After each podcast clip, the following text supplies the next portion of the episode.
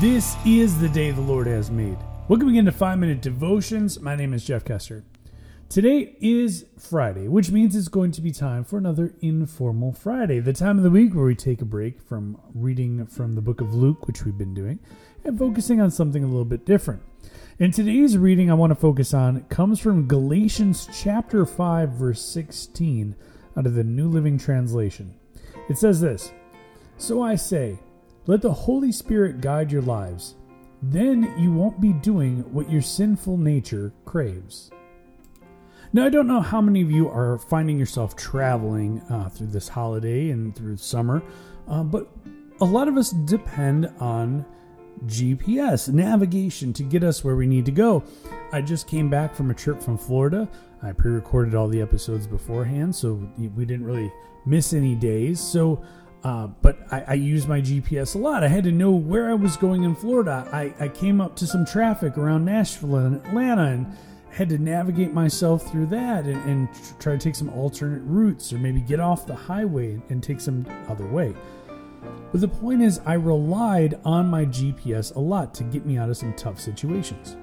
Now, we need to, as Christians, rely on the Holy Spirit to get us out of some tough situations. Now, I don't tend to rely on the Holy Spirit as much as I probably should. For me, I spend a lot of time relying on myself, relying on what I can do, relying on how I can change the situation, how I can do better.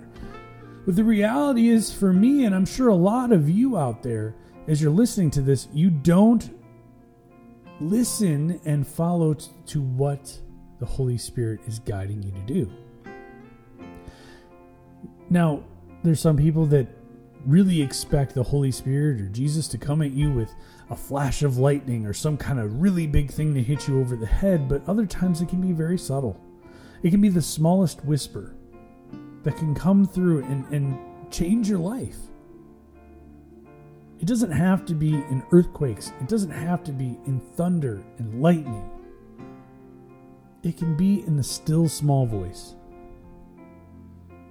So today, as we think about and we reflect on what it means to have the Holy Spirit guide us, basically it just means you're not in control.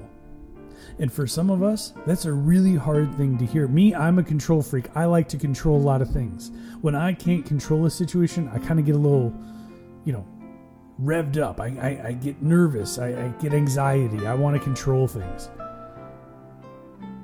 But when we give things over to the Holy Spirit and have the Holy Spirit control our lives, and we listen to that and heed that, man, that's when God takes control and takes us to new places we never even thought possible.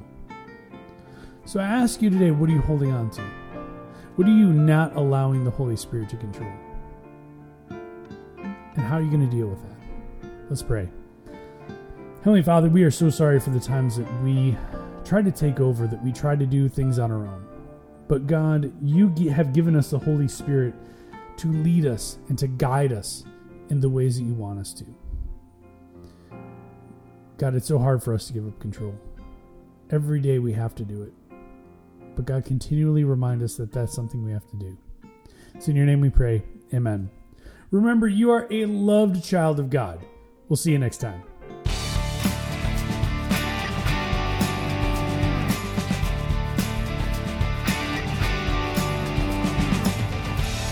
The 5-Minute Devotion Podcast is property of 5-Minute Devotions Ministries. For more information, go to www.5minutedevotions.com.